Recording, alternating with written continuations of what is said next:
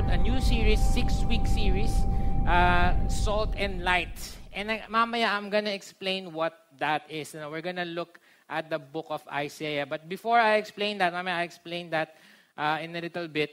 Uh, can you ask your seatmate, yung kasama mo dyan sa kwarto or probably sa sala, sofa, or maybe you're alone, ano, sino dito naka-receive ka na ng bad news? Ayan, naka-receive ka na ng bad news. Yung medyo talagang, uh, I don't like this, this news. Uh, I heard of a story, merong isang uh, lalaki, nagpapa-check up siya sa doktor niya, no? and, and uh, pagpunta niya doon sa, sa doctor niya, sabi niya, Sir, may bad news ako and an even badder news. Mali, ano? Worse news. Ano? A more bad news. Sabi niya, may bad news and a worse news. Or a more bad news. Sabi niya, oh man, ano yan? Sabi nung doktor, okay, bad news is that you have 24 hours to live. 24 hours lang. So nagparang siya, oh no, sabi niya, ah, ano pa bang mas ikaka bad news doon? Meron pa bang mas bad news doon? Opo, ang bad news po doon, kahapon ko pa kayo kinokontak. Ayan. So, madededs naman na siya in a, um, a couple of hours. Another story, ano, mga naririnig ko lang, napupulot ko sa barbero, yung mga ganyang mga kwento. Um, merong isang lalaki daw naglalasing, nasa bar siya. So, sobrang sama niya sama ng loob niya. He was, he was you know, really, uh, umiinom siya. Sobrang sama ng, ng pakanamdam niya, ng loob niya. And then, uh, pumunta yung bartender, sabi niya, Sir, mukhang bad news ah. Sabi niya gano'n. Sabi niya, oo nga eh. So, bad news talaga. So, uh, ano ba yon? Nagpakwento yung bartender. Sabi ni sabi ng lalaki, kasi nag-away kami ng misis ko. Away kami. At dahil doon, hindi niya raw kakausapin ng one month. Ah, ganun ba? Eh, ngayon, ini-encourage ng bartender. Eh, di ba, sir, kahit pa paano, may silver lining na rin doon. Kasi at least, payapa ka, walang manggugulo sa'yo. So, okay na rin yon. Yun nga yung bad news eh, sabi niya. Kasi last day na ngayon. Yan, yari ako kay Carmen, no? Sa mga uh, hindi nakagets ng joke, lagot ako. And, and the story that we're gonna look today, actually is not a story, but more of prophecy uh, Isaiah is a bearer of bad news. Okay, pinili siya ni Lord na magdala nitong bad news to Israel, which uh, during that time is in sin. Well, lagi naman silang ganun. If you look at the Bible, lagi silang up and down. Isaiah, or the, the, the correct Hebrew name is Yeshu Yasha. Okay? Uh, uh, and and and namuhay, nabuhay siya nung 740 BC. And nung time na yon, the, the northern kingdom, which is Israel, is in decline nung 72 BC. And the Assyrians already almost almost ma- ma-capture nila yung northern kingdom of Israel. If you remember, na-divide yung, yung nation of Israel into two. And then the southern kingdom, Judah, ay, ay malapit na rin under the threat of the same empire, and that, that, that is Assyria. And, this is, and God allowed this to happen because of the sin of Israel. Konting mga geek facts muna dito sa uh, kay uh, Prophet Isaiah. Isaiah, the book of Isaiah has 66 chapters. 66 chapters. I'm telling you this because we will have a, a full-blown Isaiah series starting this the first six weeks. And then all the, the whole year, we will talk about the, the book of Isaiah. No? And it's, it's exciting, at the same time, challenging, no? because we have never talked about Isaiah before, except probably Isaiah chapter 6, and yung unto us a child is born, right? And but but this is an amazing, amazing book. So 66 chapters yung book. The first 39, first 39 chapters talk of condemnation. And the, the, sec, the last 27 uh, books talks about consecration. Kung titingnan mo, does it look familiar? Parang, um, in fact, the, the, the first chapter, the first 39 chapters is very much different to the, ne- the, the last 27 chapters na ang tawag nila doon sa the, the next 27 chapters ay Deutero Isaiah. They, they are believing that hindi sa Isaiah na nagsulat. Sobrang iba. Sobrang iba yung theme, sobrang iba yung language. And again, like what I've said, the first 39 chapters talks about condemnation. And the last 27 chapters talks about uh, con- uh, consecration or salvation. Pag tinignan mo, medyo may kahawig ba? Ilang books sa Bible? 66. 66 books in the Bible. And the first 39 books is the Old Testament, and then the last 27 books is the New Testament. The first 27 books talks about the law, the prophet, how we are condemned because of the law. And of course, the, the 27 chapters of the New Testament talks about how uh, Jesus frees us. So Isaiah, sabi ng mga theologians, like a mini, mini Bible. It's like a picture, a mirror of the Bible. And we're gonna go through uh, this whole book of Isaiah in the next coming months. Now, during this time, sabi ko nga, bad news. Bad news. In fact, it's almost uh, a scene in court. It's like kung napapanood niyo yung mga mga court scenes, the the attorney, the defense attorney or or, or the attorney na mag mag mag maghahabla, the attorney that will that will file for the the, the, the, the aggravation, yung may kasalanan, di ba may opening statement siya? And dito makikita natin na I, God using Isaiah to be a mouthpiece. And sobrang, sobrang, sobrang galit si God. Sobrang galit si God. Let's start with verse 1. Hear, O heavens, and give ear, O earth, for the Lord has spoken. Children have I reared and brought up, but they have rebelled against me. Sabi niya, yung mga sarili kong anak na ako mismo yung nagpalaki, as ako mismo yung nag, nag, nag, nag brought up, ay nagre-rebelde against me.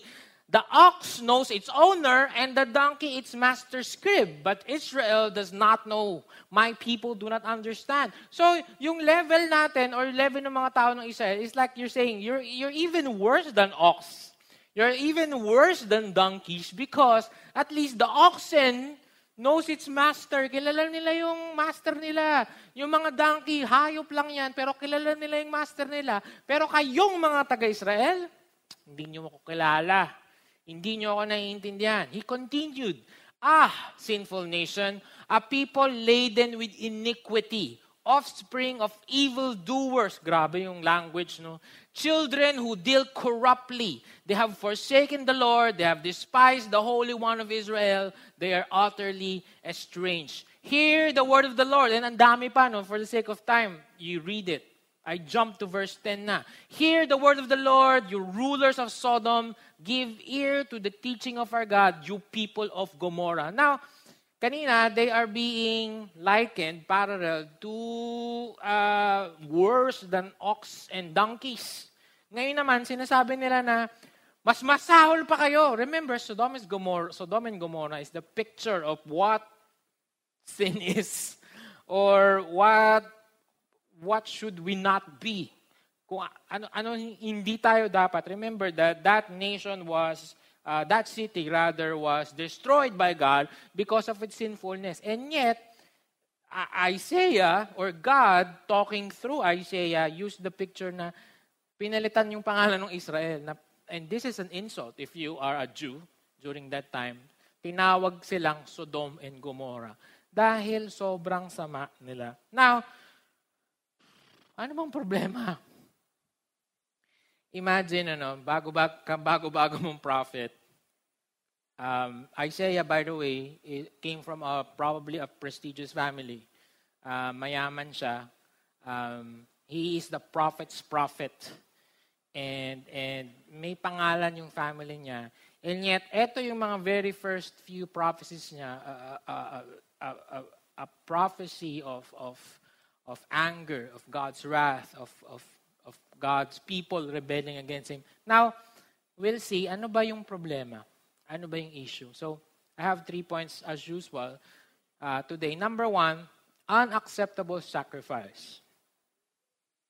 Unacceptable sacrifice. Sabi ni God, ito yung, katu ito yung kinagagalit niya, What to me is the multitude of your sacrifices, says the Lord. I have had enough of burnt offerings, of rams, and the fat of well fed beasts. I do not delight in the blood of bulls or of lambs or goats. Sabi ni God, Tagalogin natin, anong kakwenta-kwento niyang napakadami ninyong sinasacrifice? Okay? Uh, sobra-sobra na itong mga binibigay niyong ram at, at, at, at uh, beast, and I, I do not delight in that sacrifice, the blood of bulls, the lambs, or goats. Um, I, I do not delight. Sabi, hindi ako natutuwa dyan. And, and siguro, ang, ang una nating pwedeng sabihin, Teka lang, Lord, eh ikaw naman yung nagsabi sa amin na gawin namin to eh. Ikaw naman yung nagsabi sa amin na mag-offer kami. And and if you will read more in in uh, Isaiah chapter 1, sinabi doon yung mga mga mga religious activities, sinabi doon yung mga sacrifices, sinabi doon yung mga ginagawa nila kay God, and yet sabi, sabi ni Lord, wag nyo nang gawin because I hate it. I don't like it. And like what I've said, bakit kaya? What's what's the issue? And ikaw yung may gustong go, ikaw yung may gustong gawin namin to and yet now you're saying you're despised. So what's the issue? I believe it's because and going up to this present time, we have a, a an understanding or a, we have a lie in our mind na merong linya, a demarcation line between the secular me and the spiritual me. You understand what I'm saying? It's like the spiritual me should is fine, just like this juice na nag-offer, as long as I'm doing all my required Christian stuff, spiritual stuff, I'm fine. As long as, examples, as long as nag-attend ako ng church, okay, at as long as ngayon, pangatlo na natin sa online church, wala pa akong absent, pastor. That's good. That's great. Okay? As long as nag-attend ako ng church, as long as meron akong ministry, as long as I give my tithes, as long as I dress properly, okay, um, minsan masyado tayong na-focus sa, sa dressing up. Don't get me wrong. Please dress up whenever we go to church.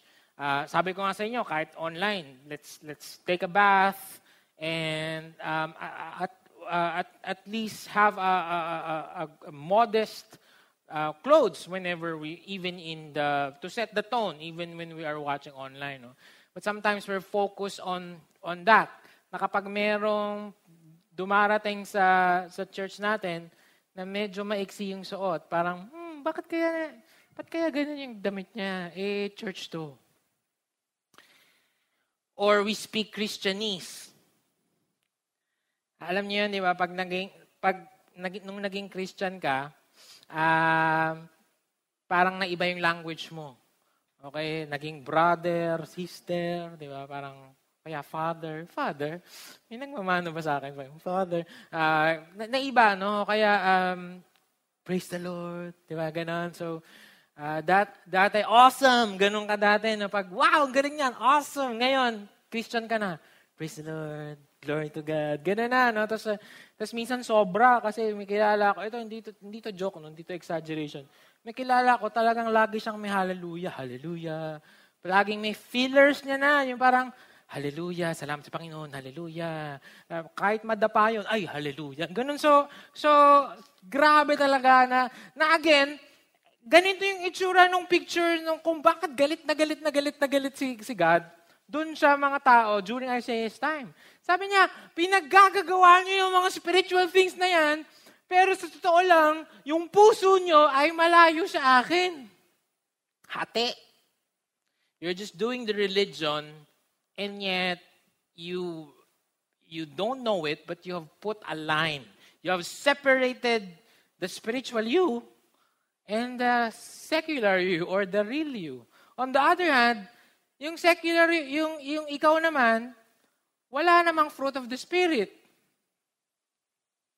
Tapos, nandito ka, wala, present ka naman lagi. Tapos, sambakol yung mukha mo. Diba, simula nung day one ng may kawayan, nandito ka na, ngayon, nandiyan ka na rin sa online, sambakol pa rin yung mukha mo. Yung parang, Ano ba? Wala bang ka joy-joy? Hindi, hindi, hindi ba naman nag-increase yung joy sa puso mo? Simula nung na Christian ka, parang, eh, ikaw pa yung nasa ministry. Ikaw pa nga yung usher. Di ko nga alam, ba't kinuha kang usher? Yung mukha mo, ganun. So, ano ba? Wala pa rin peace. Alam mo yon yung parang, pag, pag, pag merong fear, kapag merong, uh, merong danger, pag merong walang assurance, ganun ka pa din, kabado ka pa din. Ang tagal mo ng Kristiyano. Eh again, as lo- you feel like as long as I give my tithes, I attend church, I dress properly, I'm fine. Or, Jesus is not Lord of your life. You're doing all of these things, you're doing all the religious things, just like in Isaiah's time. Sinabi ni Lord lahat. Lahat ng mga ginagawa na, which they are very faithful, by the way. And yet, God despised this. God despised it. So it's an unacceptable sacrifice. Hindi si Jesus yung Lord, yung ikaw pa rin nagde-desisyon, yung depende pa rin sa anong maramdaman mo, um, yung diskarte mo pa din. You see, this is the problem during Isaiah's time, and I hope that we will learn from that so that we will not bring it here. All right? That Christian life is not, number one, divisible, not segmentable, and not detachable. Ulit, no? Our spiritual life, your spiritual you. Yung ikaw na nag, nagsiservice dito, ikaw na nagpe-pray every morning, ikaw na nagbibigay ng tithes, ikaw na nagsiserve, should not be different between the Monday to Friday you that goes to work, that that rides a bike, that that uh, is a call center agent, it should not be divisible, segmentable, and detachable. Um, I took the I, I, I, I looked sa Google kung ilang Kristiyano na sa buong Pilipinas. Sabi dito sa research na nakita ko, uh, 14% as of 2017. 2017 yun. Ah. So, so sige, let's, let's, let's say it's for, still 14%.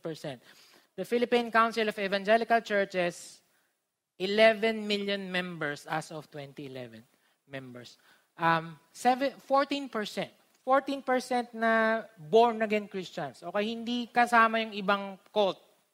Born-again Christians na kasama sa evangelical churches, that means you and me.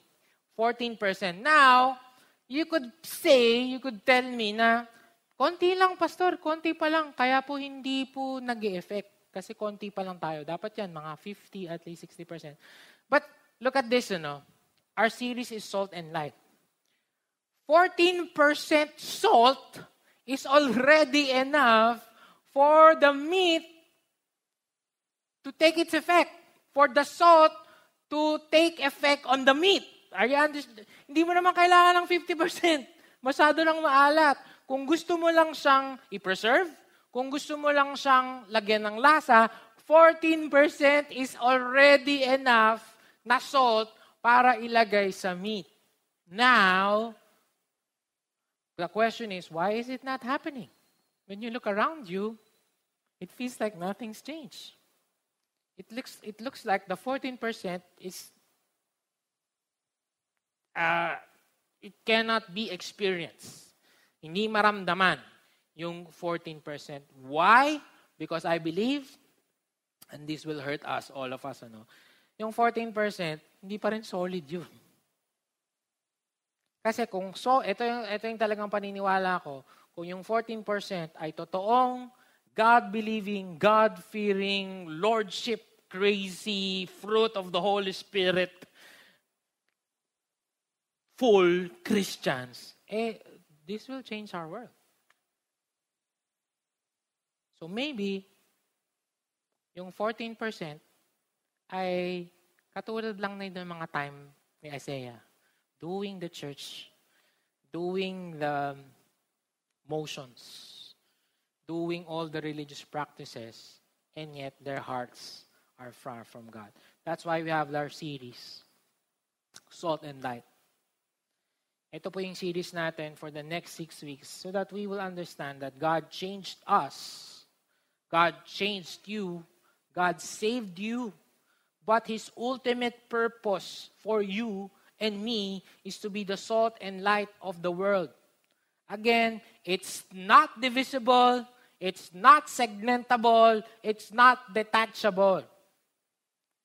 Hindi tayo pwedeng magkulong in the comfort of our center, the comfort of our Christian friends, the comfort of our organizations, our our uh, para churches, and not affect the world because that's not what God wants. We will just do the church. We will just do the motions, all the religious things, and yet God will not be pleased. Sabi sa Matthew 5.13, You are the salt of the earth. But if salt has lost its taste, how shall its saltiness be restored? It is no longer good for anything except to be thrown out and trampled under people's feet. Pwede ba mag-comment tayo dyan muna uh, as we go on to point number two? I am the salt of the earth. Sige, type mo. Yan, alam ko, mukhang maalat na yung katabi mo, no? Amoy maalat na rin. But, but that's not what I'm saying. But type mo lang. Sige, type mo dyan. I am the salt of the earth. Again, we have this series to pull us back from the truth, to the truth rather, that we are saved for a reason. That is to permeate. That is to influence. Una, our family. Eh kung 20 years ka ng Christian, hindi mo na-influence yung family mo, something's wrong. Something's wrong with that. In fact, kung naiinis sila dahil dahil ang busy-busy mo sa church at hindi ka mautusan sa bahay at hindi ka hindi ka excellent sa bahay mo, something's wrong. Kung ikaw ay number one volunteer sa Every Nation campus, here, online, or even on-site, And yet, ikaw yung pinakatamad at pinaka uh, lazy student sa campus, something's wrong. Because you're just doing the motions and not really influencing. Number two, now that we know, okay, Pastor, yes, I understand. Naintindihan ko na kung bakit galit na galit si God because we are offering an acceptable sacrifice. Ano po ba yung dapat nating behavior? Number two, what is our acceptable behavior? Look at this. Sabi ni God, kung ikaw ay may mga imperatives, may mga verb na pinapagawa sa, sa, sa atin dito. Uh, I remember Mahatma Gandhi. Mahatma Gandhi is a Hindu, obviously. He's a devout Hindu. And um, one time, he um, he he read the Bible. He was so he was so passionate about this Jesus Christ. He wanted to try church out. Sabi niya, galing naman itong Jesus na to. So of course, he's a uh, Indian and and pumunta siya sa church. And hindi natin alam kung anong pangalan ng church. Indian Christian Fellowship, something. Okay? Alam niyo ba nangyari? Hindi siya pinapasok ng usher. Sabi niya, from the story, he was told he was not welcome, nor would he be permitted to attend this particular church as it was for high caste Indians and white only. He was neither high caste nor was he white. Because of the rejection, the Mahatma turned his back on Christianity. Sa India po kasi merong caste system. It's like they are being ranked from, from lowest to highest. Now, Mahatma Gandhi is live, living a poor life. Uh, uh, so, so, nasa low class siya. Sabi nung usher na to, I hope hindi taga-victory yung usher nito. No? Sabi, Sir, hindi po kayo pwedeng pumasok dito kasi para po to sa mga high caste Indians at para sa mga puti. And Mahatma Gandhi is both, uh, he's both uh, not that. With this act, Gandhi rejected the Christian faith never again to consider the claims of Christ. He was turned off by the legalistic Christian sin of segregation that was practiced by the church. It was uh, due to this experience that Gandhi later declared, and this will break your heart, I'd be a Christian if it were not for the Christians. Ouch. Uh, again, I guess it's not completely our fault. Because ako rin growing up, we've been focused with the things that I have to do. I have to wear this. Uh, nung time nga na yon, dapat pupunta kami sa church naka long sleeve. Tapos slacks. Tapos black shoes. Para kami magtitindi ng appliances, di ba? Paano ka matut paano ko ma-invite yung mga kaklase ko, di ba? And, and ganun. I, I have to speak in a different way. I have to bawal magmura. And of course, tama naman yun. But we're just focused on that. Bawal magyosi, bawal magyosi, bawal maghikaw, bawal magtato, bawal ang pork, bawal ang beans. It, it's like Mahatma, Mahatma Gandhi's experience. Na, no, meron kaming standards dito eh, hindi ka makapunta. At, at because of that, um, it's an acceptable sacrifice. Now, ano nga yung anak, uh, ano nga yung acceptable behavior. Meron ditong mga uh, verbs, imperative. Sabi doon, verse 16, number 1, wash. Wash yourselves, make yourselves clean, remove the evil of your deeds from before my eyes. Cease. Number 2, or stop. So, ngayon, ini-expose na ni Isaiah, ini-expose ko na rin sa inyo the evilness of our hearts that we could be focused on these things.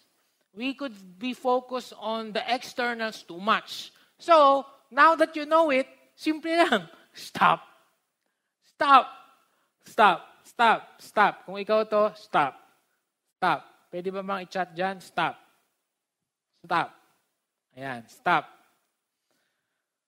So, so we have to change the way we think we have to change the way we, we see things from this.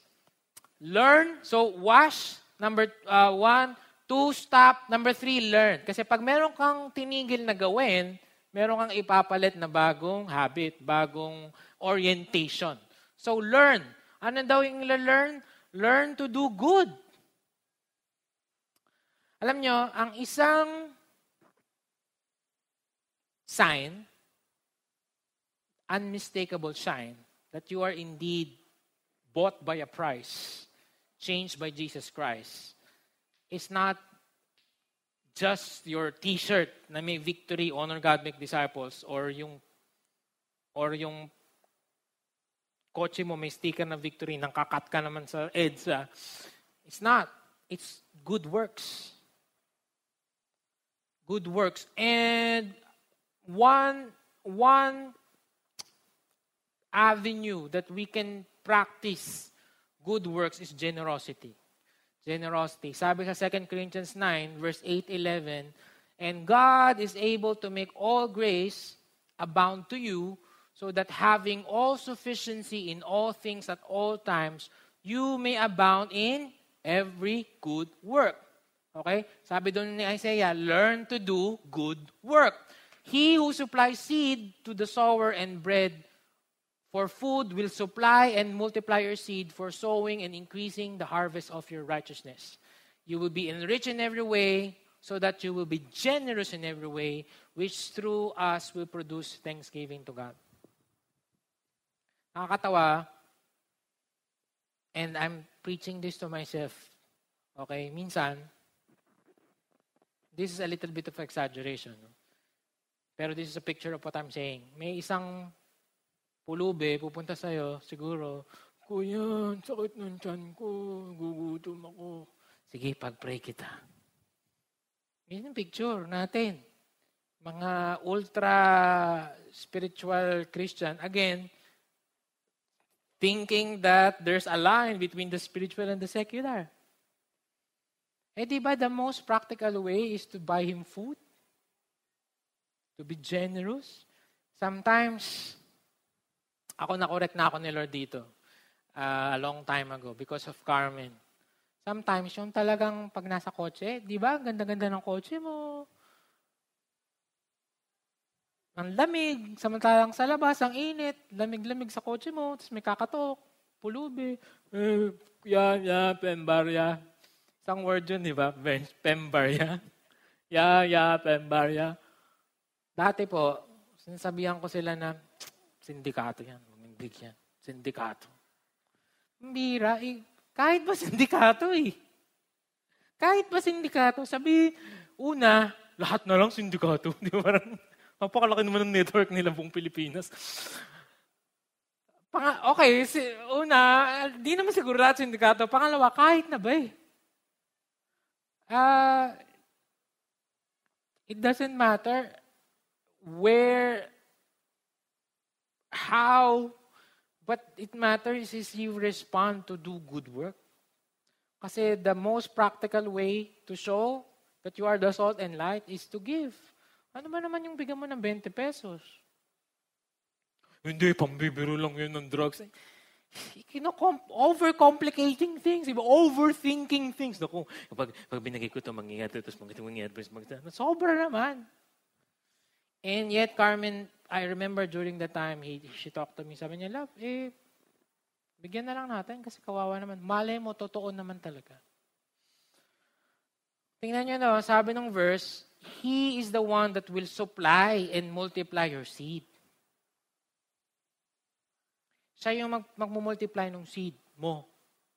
So, the one sign that really God has transformed you and you are a, a, a, a, a true person, a true person that's changed by the gospel is generosity, good works. Kahit ba kabisado mo pa yung buong Bible, kahit ba kabisado mo pa lahat ng songs, kung wala, kung hindi ka generous, hanggang ngayon, masungit ka pa din. Alam mo kung ba't ka masungit? Kasi hindi mo niyayakap yung verse na siya yung magsusupply at magmumultiply. Hanggang ngayon, hoarder ka pa din. Ayoko nga, baka ako mawalan. Eh, so yun nga, hindi nga Jesus is Lord of your life. Wala kang fruit of the Spirit. So again, kahit alam mo yung songs, kahit ikaw pa yung kids church teacher dyan from day one, It's an unacceptable sacrifice if your behavior is not like this. I love the last part. If we continue to do good works, if we continue to be generous in every way, this will produce thanksgiving to God. Alam niyo, yung kahit hindi mo, kahit hindi mo sabihin kristyano ka, testingin mo lang. Testingin mo lang. Halimbawa, meron kang guard sa office uh, nyo or building nyo. Subukan mo kayang bigyan ng kahit fita. Fita yung, yung ganun, yung, is, yung isang pack, yung tatlo laman. Gusto mo, dalawa lang, kainin mo isa. Para, hindi, buuin mo na. Subukan mo kayang bigyan yung guard once a day for 30 days. Sa tingin mo, at, at the end of the 30 days, hindi magtatanong yun. Bakit, bakit po ang bait nyo sa akin? In fact, baka nga hindi ka natanungin, baka ipagtanong ka. Kuya, ang bait nung nagbibigay sa akin ng fita. Ah, nag-victory yun eh. Ah, Christian. Subukan mo lang. Diba, the normal response, if people are doing good works, is that there's something in him that's different from the world and it will produce thanksgiving to God. Learn to do good, seek justice, correct oppression. So, so wash, number one. Two, stop or cease. Number three, learn. Learn to do good. Four, seek justice, correct oppression. That means, if you're seeking justice, merong injustice. If may oppression, may oppressed. And again,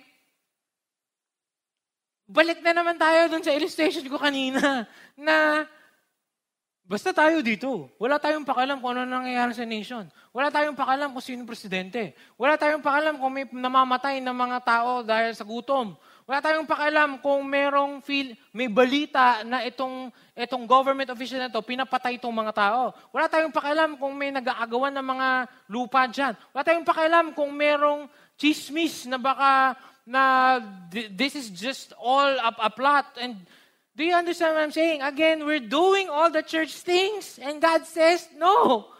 You have to be the salt and light. You have to, to, to, to learn to do good. You seek justice. You go out there. Again, we cannot be just in the safety of our church.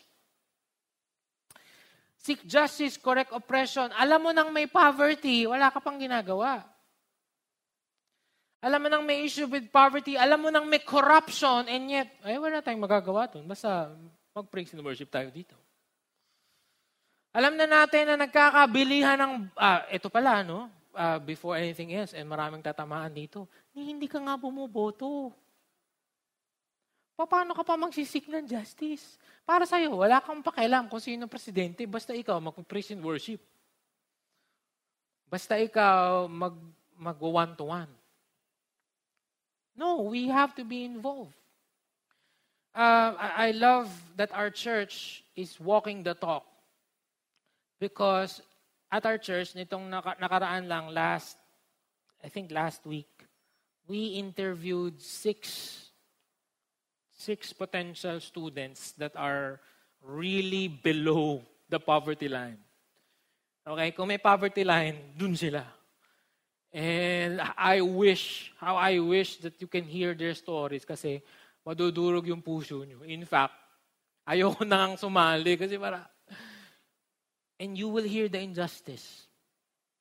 You will hear a father beating his, his son. You will hear a, a, a wife having adultery with, with other people, uh, with other man. And well, what is the church doing about it? Ano sabihin na lang natin? Parang, eh, ganun talaga, mahirap sila. Kami, wala tayong magagawa. Hindi ko naman kontrolado buhay. Hindi naman ako nag... No! I love it that somehow, some way, maliit lang po itong ginagawa natin, pero at least may impact. Because through Real Life Foundation po, in-interview namin sila, and, and, and, um, in fact, merong isa dyan, ano, na hindi nyo naman makikita yung mukha siguro, part ng DSWD. Kasi gusto naming bantayan. Ngayong alam na namin yung storya na may justice, na may oppression, bantayan ng simbahan. Kasi sinong gagawa? Na sana hindi na maulit. Kaya we invited someone to this, WGD to help us in case this happened. So, real life is kind of correcting that through sending these people, these students to school. In fact, sa Mekawayan, I, I I, I hope I get the numbers right, meron pong dalawa or tatlong couples na uh, na they want to adopt a student. Narinig nila a preaching like this. Narinig nila na maging generous pala. Uh, maging generous in every way. This is a good work that I will be sending someone to school. They approached us and said, meron ba kayong potential scholar? Because we want to change this person's life. Thank God for your tithes. Thank God for that. But that is holy to God. That is separated from, uh, we, we separate that. But beyond your tithes, I hope that you can do it in a little way. Maybe not, maybe not a full scholar. No? Maybe, maybe, o sige, sagot ko na lahat ng pagkain niyan. Magkano ba yan? Magkano ba ang baon niya ng isang, isang buwan? Ako na yon. Something like that. Uh, that, that we can somehow affect, again, be the salt and light to the world. Because there's injustice and oppression out there.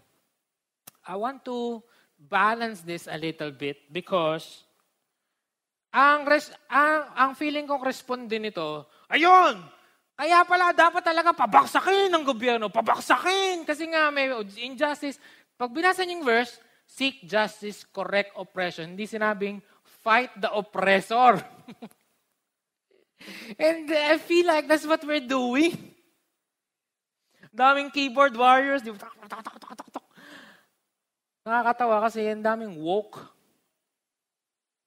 And, and yet, ano na, di ba? Parang, okay, after nag-rant ka ng ganyang kahaba sa Facebook, ano na? Eh, sana wala ka na lang sinabi. Tapos, nag-ampon ka na ng isang bata to, to change this whole system.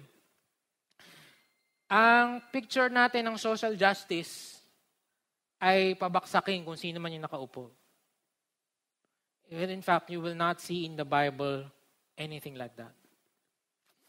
Uh, even in Paul's time, when there is a, a, a very cruel emperor, he did not say, pabaksakin yung, yung oppressor.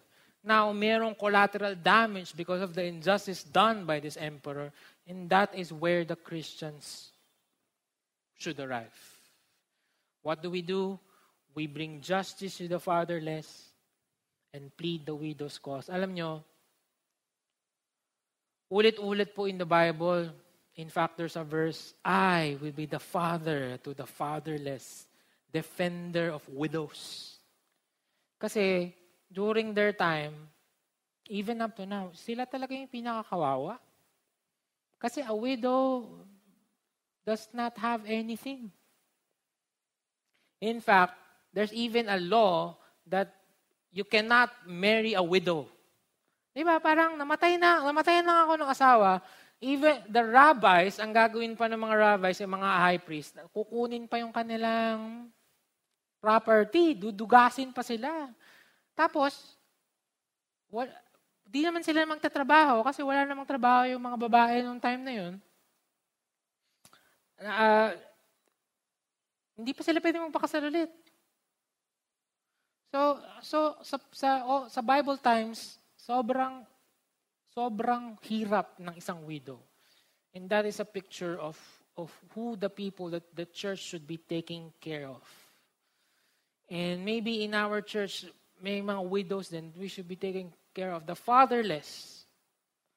Right? Ang dami. I told you about this last week. Ito ay isang nilalabanan nating battle. The battle of fatherlessness. Right?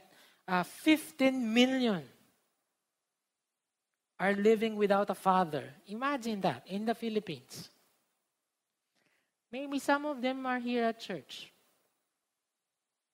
Maybe some of them are, are outside. Sino magiging tatay nila? kundi yung simbahan. And I hope that this will strike your heart, cut your heart in the right way, and we will respond. Martin Luther King um, is a Baptist uh, preacher. Huwag po kayong malito kay Martin Luther at si Martin Luther King. Hindi ko alam kung pinangalan siya kay Martin Luther. But si Reverend King, Dr. King, is a pastor. And ang ginawa po niya, no, he, Reverend Dr. Martin Luther King, was a social activist and Baptist minister who played a key role in the American civil rights movements from the mid-1950s until his assassination in 1968.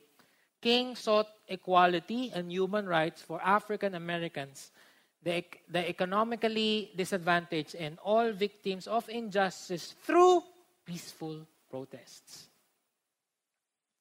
So kaya po merong, merong equality ngayon na I agree na challenge once more between the blacks and the whites America. It's because someone, a, a Christian, a believer said, This cannot happen. Hindi pwede to. Hindi pwede na na may injustice, hindi pwedeng may separation, hindi pwedeng kami ay mina-marginalize, hindi pwede na, na I cannot be silent.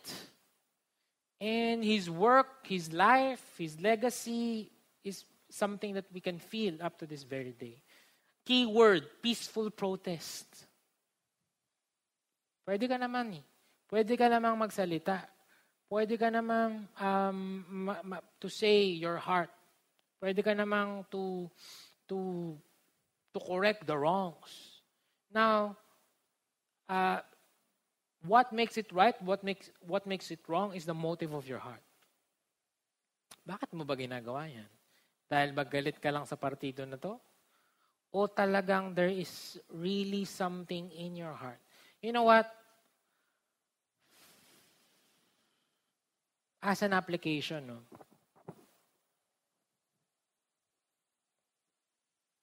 we're being called to voice out, to, to correct oppression, to seek justice. Um, yes, Facebook is a way to do it. Just be very careful. Just ask the Holy Spirit before you post. That's all I'm asking. Again, Lord, ipopost ko to. What is, what is my motive? Do I want it to be viral for my sake? Do I want attention? Or do I want to, or I'm doing exactly what you want in Isaiah? Kaya ako to ginagawa. And if it's that, then go. Because I know God will be pleased with that. Number three, I'll land this with this. Again, the context of our whole story, Isaiah brought this bad news. Because of this, there's a curse to the nation because they're doing religion and segregating themselves out of the world. Now, kailangan na ma-reconcile yung sinner to God. Accepted sinner. Come now. Let us reason together, says the Lord. I love the, uh, the, the, the let us reason together phrase is a legal term. And kanina sabi ko, sabi ko, it's like a, a case in court. Nung nagsimula sa Isaiah, presented the case for God. That this is what you're doing. Now, si God, siya to, says the Lord, kaya may quote-unquote, sabi niya, o sige, let us reason together. It's a legal terminology. It means, let's settle the matter before court of law. Let's try our case on court. So parang, okay, defense, stand up. Depensahan mo, ba't mo ginagawa yan? Bakit mo hindi bakit mo ginagawa tong mga practice na to? Bakit ka nag-offering? Eh, ang layo naman pala ng puso mo. Bakit ka ginagawa yung mga uh, of uh, sacrifices? Eh ganito ka naman pala. Hindi mo naman pala uh, iniisip yung mga tao hindi mo naman pala inaalagaan yung widow, hindi mo naman pala, hindi ka naman pala nag-good works, hindi ka naman pala nagiging generous. O sige, defend yourself. Ang problema, kung ikaw yon after everything that I said, parang ngayon, ikaw, anong nararamdaman mo? Wala, po akong masasabi. Guilty. Di ba? Pag tinanong ka, what's your plea? Guilty. Judge. Problema, Paano na? Kasi, wala, hindi ka mananalo. Hindi ka mananalo. Sa korte ng Diyos, hindi ka mananalo. Kasi mali talaga tayo. We have been offering an accepted sacrifice. Remember Romans 12 verse 1. Offer yourselves as living sacrifices, holy, pleasing, and acceptable. Eh, hindi eh. So, sayang lang pala yung mga pinagagawa natin. Kasi nga, sinesegregate natin yung Kristiyanong tayo at yung tao, totoong tayo. Now, paano na? Buti na lang. Merong come now. Because come now is a intimate relational term. I love that. Come now. Um, there's a lot of times when you will or Olivia will do something wrong. And parents, you will you will agree with me with this there's, there's, there are times that they will do something wrong. Tapos sila pa yung galit. Di ba? Sila pa yung sumisigaw. Sila pa yung nananakit. Sila na nga yung mali. Like for example, may masira silang something or or dinisobey niya kami or what. Tapos sila pa yung galit. Sila pa yung mataas yung boses. Ah, no, no, no. No, I don't want that. No, no, no, no, no. You know what? I've realized, walang it will not work kung sasabayan mo yung intensity ng emotion niya eh. No, you will. No, stop. Stop what you're doing. No, no, you're disobeying. Tapos mag-aaway lang kayo lagi. Alam nyo what I've realized? Uh, being a parent for five years, two, three children, I've realized sometimes you just need to calm down and tawagin mo sila, anak, come. Come. Explain mo nga sa akin kung bakit ginawa yun. Come. Let us reason together. Ito po yung picture nun. Alam ni Lord na nagkamali ka. Alam ni Lord that you've been offering unacceptable sacrifice. At alam niya rin na wala kang sinabi at hindi ka mananalo sa court. All He is asking of you is to come to Him for repentance. Halika nga. And every time I say that to you, well, mali naman talaga siya. Or si Olivia, mali naman talaga. Pero somehow that assuring voice of the Father comforts them. And pag naramdaman na nila na I love Him nonetheless, they will just break down. And nung una ayaw nila mag-sorry. Pero pag inupo mo na sila, at pinakinggan mo sila, lalambot yung heart nila at sila na yung magsasorry. Come, now, let us reason together. It's, it's an invitation to go back to God. Though your skins, though your sins are like scarlet, they shall be white as snow. Though they are red like crimson, they shall become like wool. Um, crimson and scarlet are inks na nakukuha sa isang kind of insect. It's, it's uh, na ginagawang dye. T-Y-E. Dye.